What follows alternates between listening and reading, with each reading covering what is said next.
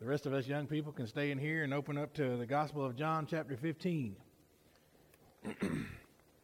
it's Sunday morning. It's a great day in the Lord. Sit back and relax. Let the Lord bless you. uh, we're going to continue our time of study in about prayer. And last week we pretty much talked about the, the fact that God has opened the door to communicate with Him, so why shouldn't we do it? Why wouldn't we do it, right? So kind of kind of a, I guess a, I guess a easing our way into talking about uh, prayer and our communication with God as a church family and how, how that would relate to our personal lives and how we can help one another along the way. In fact, the idea behind this uh, message series is that we would hopefully uh, seek the Lord in getting more tuned into our prayer time and uh, having a, a better or even a more of an understanding of what it means to talk to God and why and how and the benefits and the results and the consequences and, and so on. So today I want to look uh, a little bit at the power of prayer, right? Question Pop quiz. Raise your hand if you want your prayers to be powerful. Yeah. See, you didn't even have to say nothing. It was nice and easy. I always want God to hear me, right? I always want God to respond to what I talk to Him about. I also would like for God to respond in the way that I want Him to respond. How many of y'all know that don't always happen? Right? That's just the way it is, all right? We're not always getting our prayers answered the way we want them to be answered. And I think sometimes even the believers will, will think to themselves that a powerful prayer is God doing whatever they pray about in the way that they pray it. The prayer. Whatever I ask God, He'll do it. However, I ask Him to do something, or however I pray about a certain situation to come out, if God answers my prayer the way I expect Him to, then praise the Lord, God is good, and my prayers are powerful. How many of y'all believe that's the case? Yeah, no, I know y'all don't believe that. Not 100%. It's true in some ways, but it's not true because that's not how God really works, is it? God is not there to serve us, we are there to serve Him. So we have to orient our prayers in a way that would allow the communication uh, path to be valuable and powerful. First off, we know nobody can survive without prayer. Right? Some people say, well, there's a lot of people living in this world that aren't saved, and they live to be 97 years old, and they never talk to God. Do you think they're surviving? They might look healthy, they might have a bunch of stuff. They might have success in this world. But if they never talk to God, it doesn't matter if it's five years or a hundred years. Without talking to God, it's miserable. Ultimately ends with death. Ask yourself, what does it say about a person who never talks to God? Who never talks to the one who gave up his son on the cross so that we can be forgiven. I don't, I don't want you to think of anybody and, and say names in your mind. Ask yourself about yourself. What, what would it mean about me if I never, ever talked to our Father who loves us that much? Now, normally when we talk about the power of prayer and we talk about powerful prayers, Sometimes a preacher will come in here and talk about Elijah or Abraham or Moses or somebody that we all know that talks talked to God in a real way and God did some amazing things. Right? Well, I'm not going to do that. I'm going to talk about me and you. I'm going to talk about what Jesus said when he was teaching his disciples about the power of prayer. Obviously, we could go to James, right? We could go to James chapter 5, and we could appropriately say that the prayer of a righteous man is powerful and effective because that's what the scripture says and that's what's true. I think uh, I lean on that truth. And I pray that God would help me continue to grow and uh, become whatever a righteous man would look like in this body. Because I want my prayers to be heard. Not only the prayers for my own needs or desires, but I want my prayers to be heard over y'all. When I'm praying for you guys, when I'm praying for your families, when I'm praying for people I don't even know, I want God to hear those prayers. Isn't that, isn't that what we want?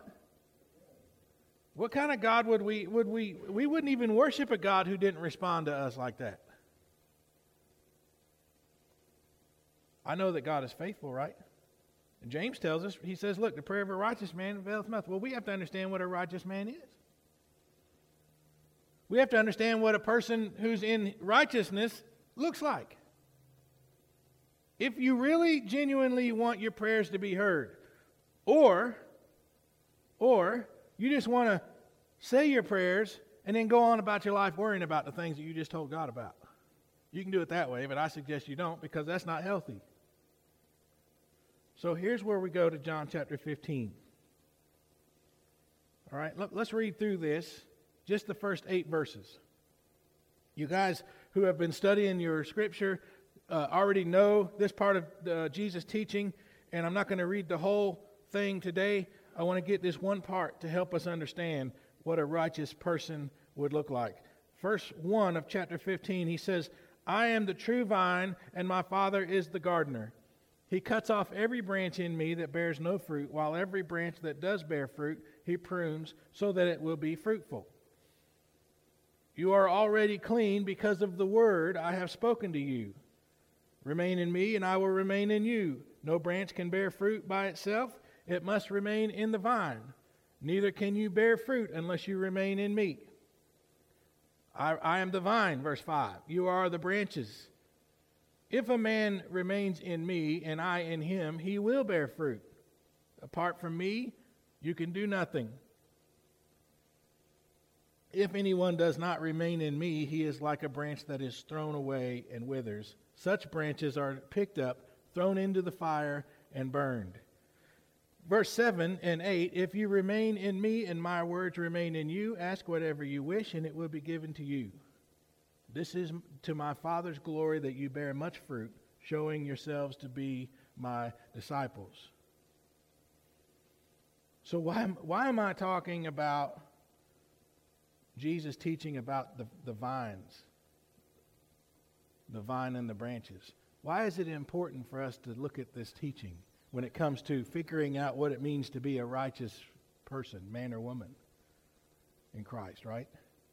Because Jesus is laying it out right here. Jesus is laying it out. Here's what it, here's what it means to be saved. Here's what it means to be like me. Here's what it means to have life. Okay? Here's the key thing that we can focus on is verse 7, where he says, If you remain in me and my words remain in you, here it is, ask whatever you wish and it will be given you. Now, that particular part is the part that everyone likes to quote, right? Because it, it's good. It's what we want to hear. We want to hear our Lord, our Creator, we want to hear Him say, whatever you want, you can have it. That's what we want to hear. Now, how many of y'all believe that's how it works? No. Because I've asked for a lot of stuff, and the answer was no. And so have you. Am I right? I've asked, I've asked for wants, nothing happened. I've asked for needs, not quite the way I was asking. Sometimes no. I've asked for other people. And as uh, and after I got into preaching and doing ministry, I never realized that I would be uh, early on. I never realized I would be sitting at hospitals asking God for things that were super serious in other people's lives. How, how do you lead a family in prayer in that situation? Knowing that God might say no. right? So how do we do this? How do we how do we can how can we be sure that our prayers are powerful no matter what God's answers are? We can always walk away confident that our prayers have some power behind them. That's what I'm after. I hope that's what you're after. And it's, and it's, and it's valuable because when we're out making disciples, we are hopefully praying for the people that we're witnessing to, that God might have his way in their hearts. And that they too might see the light and eventually turn to him and receive Jesus the same way that we did. If it was that easy, if I could just go to God and ask for whatever I wish, and then He'll do it no matter what, then everybody would be saved. Everybody I meet would be saved. I'll be standing at Walmart like, pray for that one right there, Lord. Pray for that one over there. Oh, that lady over there, she don't need three of them. Pray for her too to be saved. That's not how it works. That's not how it works. I wish it worked that way, but that ain't how it works. So, what is Jesus saying? If you ask whatever you wish, it'll be given to you. Well, we have to read all of it, what he's saying, don't we? Let me, let me go through first thing. Let me go through the guaranteed factors in this whole thing. So, we're looking for where, where's the power found and how can we tap into the power? Those are the two things we're searching for. Here's the thing the first guarantee factor in this whole deal is where the power is found. Right? The power is in Jesus, isn't it? The power is in God and His kingdom. The power is in the Holy Spirit that lives in us. That's where the power is. So if we want the power to affect our prayers, then guess where, where our prayers have to be? They have to be in the kingdom. They have to be in Christ.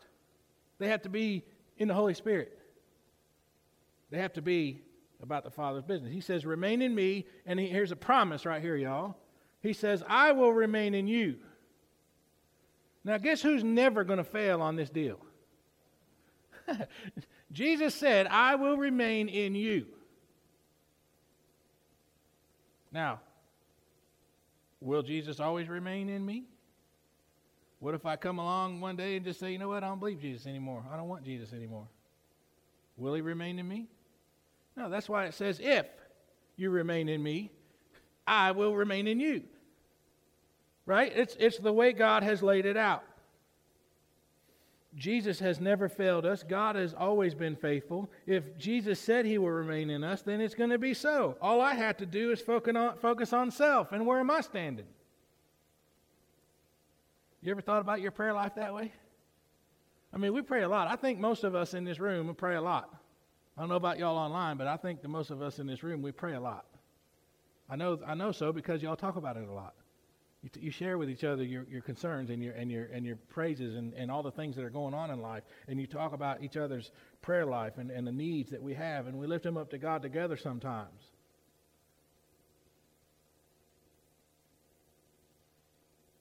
We're looking for righteousness, aren't we? If we're looking to be in line with James.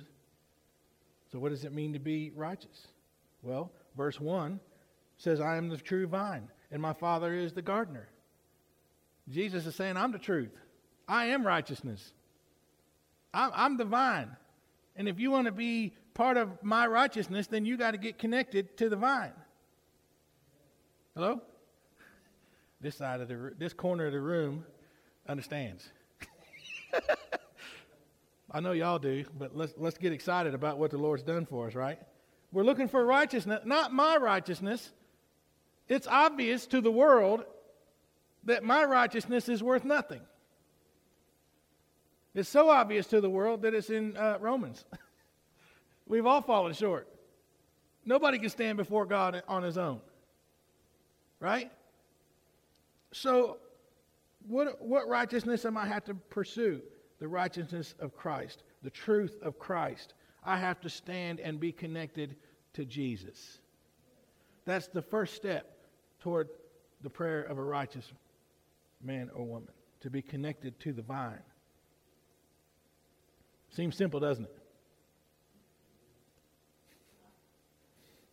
It does seem simple, but easier said than done. Let's talk about the variable now. There's, there's the guarantee, and then there's the variable. Guess who's the variable? say me. I am. Raise your hand. It's me. You can say it like this. It's me. That's the way it is. We're the variable because we can't, we can't stay true like Jesus did. We're not perfect. As hard as we try in our own strength, we will never stay where we're supposed to stay. And as long as that's the way it is, whenever I try to talk to God, I'm going to have a disconnect. Because not, I'm not a vine that's I'm not a branch that's connected to the vine. I'm one that's been cut off and thrown away, and I'm withering. Hello? Because I'm not connected to the life source. I'm not connected to the power of the kingdom of God. I'm not connected to what makes things happen. If y'all are praying for me, by the way, I want y'all's prayers to be powerful. Because I need them. I don't know if that's selfish or not, but I'm just saying it to y'all. Maybe that's encouragement. I don't know. So, verse 7, let's look at this real quick. Verse 7. If you remain in me and my words remain in you, stop right there for a minute because we, we, we'll get to the good part in a minute. Let's get to the challenging part right now because we're the variable. So how do we how do we overcome the variable so that this thing works the way Jesus says it works? So that we're, we're connected to the vine in a way that not only impacts our own personal life and spiritual growth, but impacts the lives of, of our brothers and sisters in Christ and impacts the world for Christ. Isn't that the goal? I don't want my prayers to be powerful just so I can have everything I want. I want my prayers to be powerful because I want people healed and I want people saved. Not because that's what I want, because it's what glorifies God. So, the first thing that we need to focus on and seek the Lord in and ask His help in is if you remain in me. What does it mean to remain in Christ? This is like I could preach a whole nother sermon just on this right here. I'm like, please.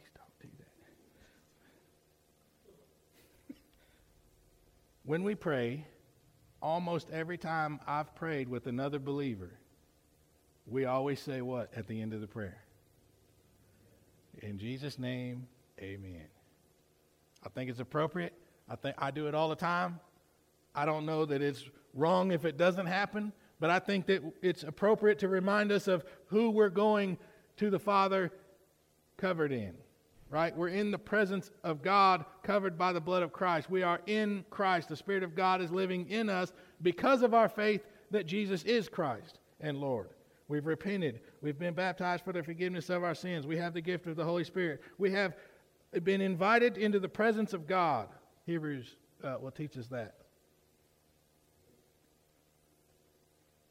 So, how do we overcome the variable? You got to stay in Christ. This ain't a once saved, always saved deal, y'all. You're either in Christ or you're not, and there's no checking in and checking out. When we commit ourselves to the Lord, we say, Lord, I want you to be Lord and I want you to be Savior. And that whole process of salvation that I just went through is a lifestyle commitment. It's who we are, it's what we become. There's no, uh, I'm going to take Saturdays off. I'm not going to be a I'm not going to be a believer on Saturdays. It don't work that way. You can't go running your mouth in traffic at people who are cutting you off and then turn around and get on the phone with somebody and be a blessing to them. In the name of the Lord. I mean, it happens. Praise God for grace and repentance, right? I'm with y'all. I've been there. With God's help, we're getting over it, right? But we got to stay in Christ. Even, even when we don't feel like being uh, right, we have to stay in Christ. That's why we need the Lord. That's why the Spirit of God is there to say, uh, excuse me, that we don't do this. You know what I'm talking about. Y'all been there. Spirit of God has tapped you right on the shoulder and said, uh, uh, uh, uh. I know what you're thinking, but we're not doing that. And if you're paying attention, you'll say, okay. And if you're paying attention and it's hard to not do that, then you will flee as fast as whatever shoes you're wearing will let you flee. Right? because you got to get away from the temptation to get outside of what Christ wants you to do and how he wants you to live. Being in Christ means you're covered by the blood, you have the indwelling of the Spirit, you're walking in the Spirit, you're paying attention to the Spirit, you're all in, you're fully committed, and you're totally surrendered to Him as Lord. That's what it means to be in Christ. It means that Jesus is living in you, and you, as the, the old sinner person, is long gone dead and been buried in the waters of baptism, right? So when I show my ugly face around, the Spirit of God's like, What are you doing here? right? You don't live here no more. And then look at the second part of what I read in verse 7. He says, If you remain in me and my words remain in you. Can't have one without the other, can you? Jesus said, went, went to the disciples, he said, Look, I'm, going I'm to go be with the Father, and I'm going to I'm going to leave, but you're not going to be alone. I'm going to give you another counselor. He's going to he's going to lead you. He's going to guide you. He's going to teach you. He's going to rebuke you. He's going to help you. He's going to comfort you, and so on. You will not be alone. The Spirit of God works hand in hand with the Word of God. There's no way for me to know if it's the Spirit of God or Satan himself who's talking to me and leading me if, it, if I don't know the Word of God. It's got to agree with the Word of God. You notice when Jesus was tempted after his baptism, he went into the wilderness, he was taken into the wilderness, and he was tempted three times. And all three times he said to Satan, uh, Thus saith the Lord. We're not doing that. Because Satan was trying to take Scripture and either leave something out or twist it around to make it something it wasn't. And Jesus was like, uh, uh, uh, uh, I know the word better than you. We're not doing that. If you want to be in Christ and you want your powers, the, the power, uh, your prayers powerful, you have to know His word. You have to have it planted in your heart. I don't mean just read it. I don't mean just study it. I don't mean just memorize it. Those things are great because they have to happen for you to have it planted in your heart for the Spirit of God to have something to work with. But you have to let this word get past your mind and then get into your heart. Too many people spend too much time trying to figure out in their mind what this word says and what it means. And we have all these arguments and debates about, well, it means this. I think it means that. The Greek word says this. Well, the Hebrew word says. Just read this word and let God help you find the truth. I'm not saying don't use your mind. I'm saying let the word get in here so God has something to work with. I don't know about you, but I've been in plenty of situations. It's so amazing. It amazes me every time. Plenty of situations, whether it's temptation or hardship or, or, or, or mountaintop experiences, and the Lord will bring scripture to my mind. And it's exactly what needs to happen in that moment. I'm so grateful when that happens during the times of temptation. I'm grateful when that happens when there's situations where it's like, well, it's not really sinful. It's not obvious. Sometimes temptation and sin ain't obvious to us. But to the Word of God and the Spirit of God, it's super obvious. And the Spirit of God has a way of making it obvious to you if you're paying attention. So, what does all this have to do with the powerful prayer? What does all this have to do with praying for the cancer patients that we have on our list, or the patients that we have in our homes, or the troubles that we have in the mailbox because the bills are due, or the prayers we have over the virus, or just the prayers that we have that nobody ever knows about? What does all this have to do with any of those prayers? Right? Well, Jesus says that if you're if you you remain in me and my words remain in you, what does he say? Ask whatever you wish and it will be given you. Well, all right then. I mean, that's what I'm talking. That's where I want to be, isn't it? I mean, y'all are looking at me like, come on, preacher. that's where I want to be because that's the will of God. Hello? There's the key. That's the key to the whole thing. Our Father who art in heaven, right? Remember Jesus taught the guys how to pray? He taught him, he told them, he's like, hey, they were like, hey, we want to talk to God the way you do. And he's like, okay, well, here's the way you do it. And in the middle of that, he says, Your will be done on earth as it is in heaven. It's hard to say amen to. Because we want to say it. Everything in us is like, hey, amen, that's right. Because Jesus said it. But then in the back of our minds, we got those situations that we didn't get things the way we thought we wanted to, or the prayers weren't answered exactly the way we hoped. Things didn't just work out right in our minds. God's no was a little too hard to swallow, or God's yes was a little too hard to swallow. And we know that it's God's will. And we know we have to accept it, just like when David got himself in trouble because he wasn't where he was supposed to be, staying home, got himself in trouble with another man's wife, and then ended up losing the baby over it.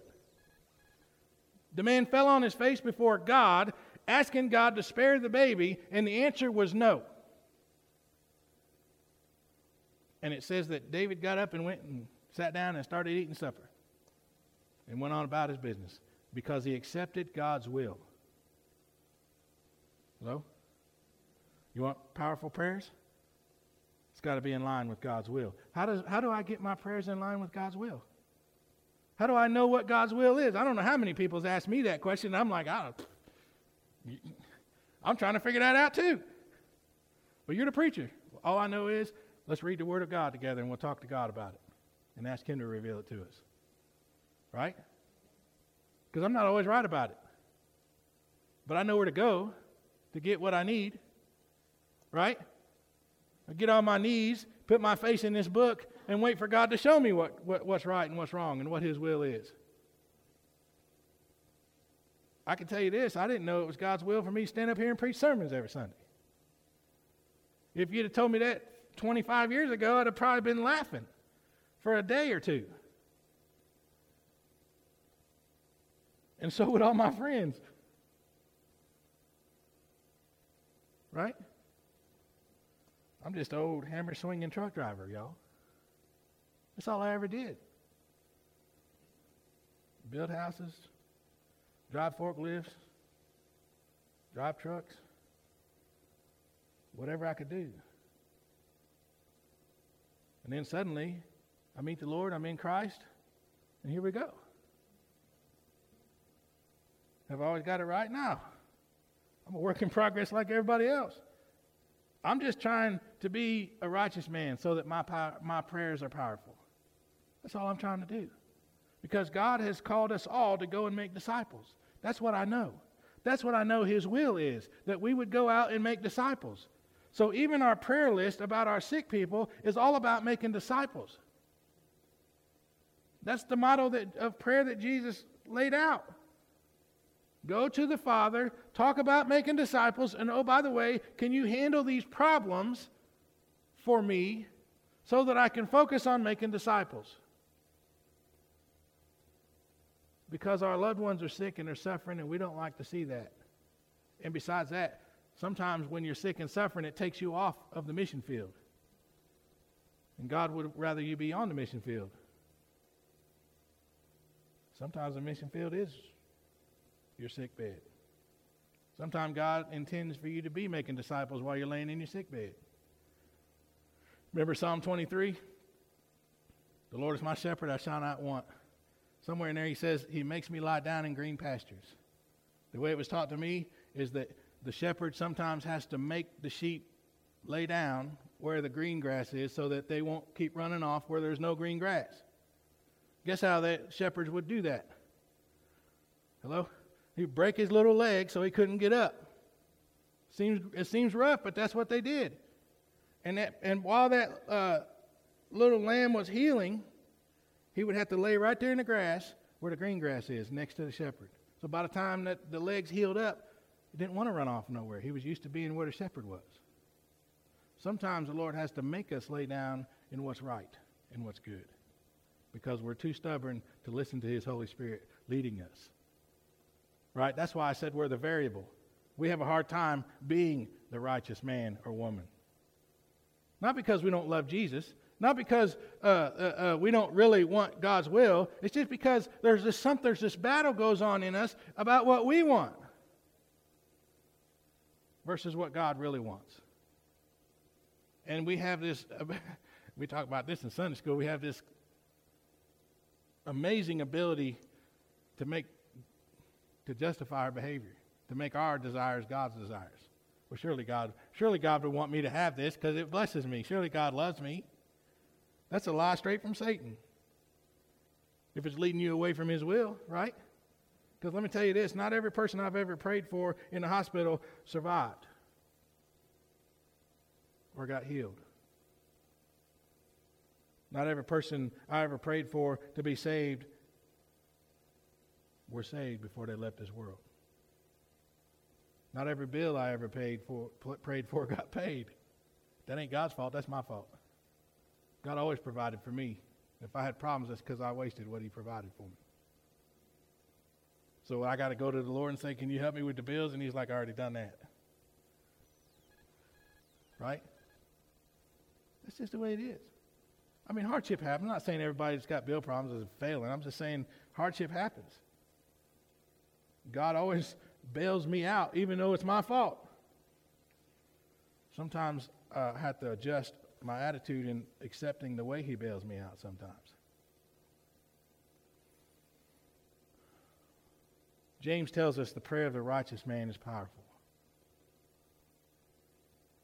As far as the church is concerned, as a body of Christ or a body of believers, when we come together in prayer, it should be, it should be an earth shaking experience if we're in Christ. If the Spirit of God is living in all of us, and our hearts are for God's will to be done in the lives of our uh, fellow believers and the community when we come together and we pray for the neighbors down the street that aren't going to church or the ones that are suffering from loss or the people that just are lost in this world because of whatever's going on and the church comes together and brings it to God, it should be an earth shattering experience for people. Something should happen.